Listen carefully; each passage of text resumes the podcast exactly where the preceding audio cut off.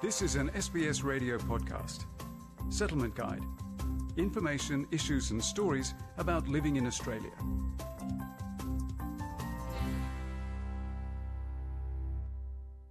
Oral health is about much more than just having a pretty smile.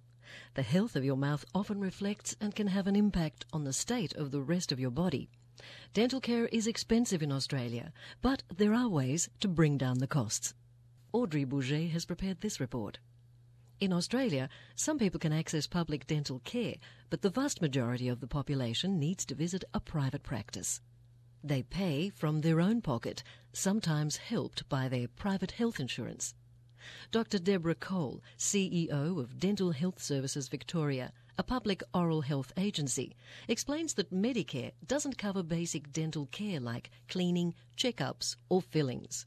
Virtually nothing's covered by Medicare. There are very, very few things. It's really, Medicare would cover things where you might be um, actually admitted into hospital for some sort of pathology, so that would be covered but predominantly most basic dental care wouldn't be covered by Medicare. Medicare will only cover some dental services if they are necessary to protect your general health. When it comes to paying for dental services, fees vary a lot depending on the dentist and where you live. According to the Australian Dental Association, the most expensive place for a checkup is the Northern Territory, and the least expensive is Tasmania. A normal oral exam with a scale, clean and fluoride treatment should cost around $200. When choosing the right dentist for you, Tom Godfrey, spokesperson for consumer advocacy group Choice, recommends shopping around and asking for prices before booking an appointment. So if you don't have insurance, um, the costs can vary wildly uh, from dentist to dentist. So it's important that if you are on a budget, ask your dentist um, to explain to you the costs before they commit to the procedure, and that way it'll be easier for you to budget. Taking an appointment at a dentistry school could save patients money as their fees are generally lower than private practices. Tom Godfrey says good health insurance can reduce the bill, but it will rarely cover the whole cost. You need to remember that on average, private health insurance customers claim back only around half of the dental fees. So even though you take out um, what we see as a form of budgeting tool uh, within the extras policy for dental cover, you will still have out of pocket expenses.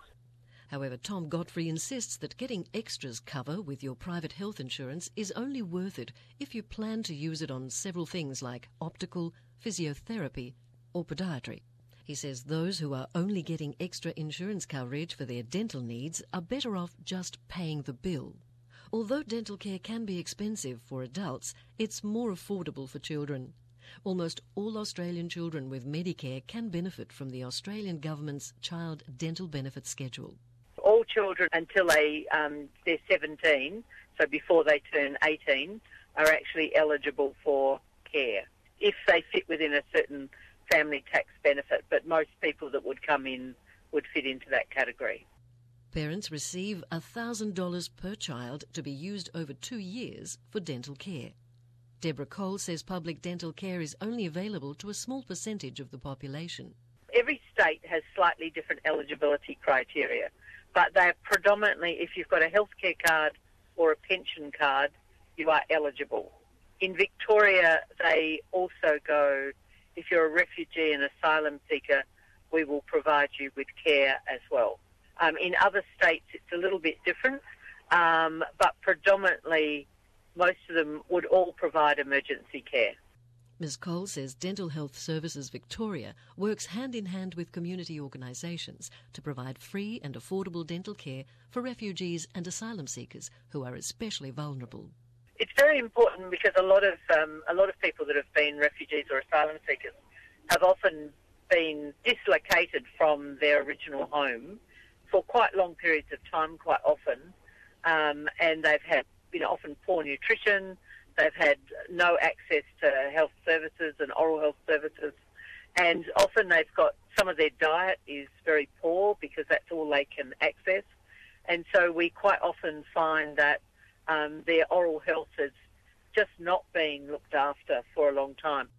Often, refugees and asylum seekers have issues with their teeth because they've been victims of torture. The main thing we want to do is to encourage people that are from a refugee and asylum seeker to seek out early care, and at least if we can get people into preventive programs so that we can at least not let them get worse than the situation they are in. For more information about public dental services in your state or territory, visit your state health department's website. Feature prepared by Audrey Bourget. And for SBS, I'm Margarita Vasileva. This was an SBS radio podcast. For more settlement guide stories, visit sbs.com.au slash radio.